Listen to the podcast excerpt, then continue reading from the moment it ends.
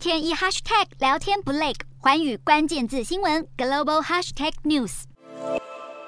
前日向安倍晋三在奈良街头演说时不幸中弹。事发当下，日本首相岸田文雄正在山形县进行助选活动。岸田在接获消息后，立刻取消接下来的行程，搭乘直升机返回首相官邸，还下令在各地助选的内阁阁僚立刻返回东京待命。随后，岸田强忍泪水向媒体解释状况。同时间，首相官邸也成立对策室，官房长官松野博一也出面声明，严厉谴责凶手暴行。另外，正在印尼参加 G20 外长会议的美国国务卿布林肯，也在得知消息后，表示对安倍遭枪击一事深表关切。而中国外交部也发表声明，表示对这一场悲剧事件感到相当震惊。事件太过震惊，安倍遭枪击身亡，对即将到来的参议院大选会有什么影响？从自民党内到全日本政坛，恐怕都在提心吊胆观察中。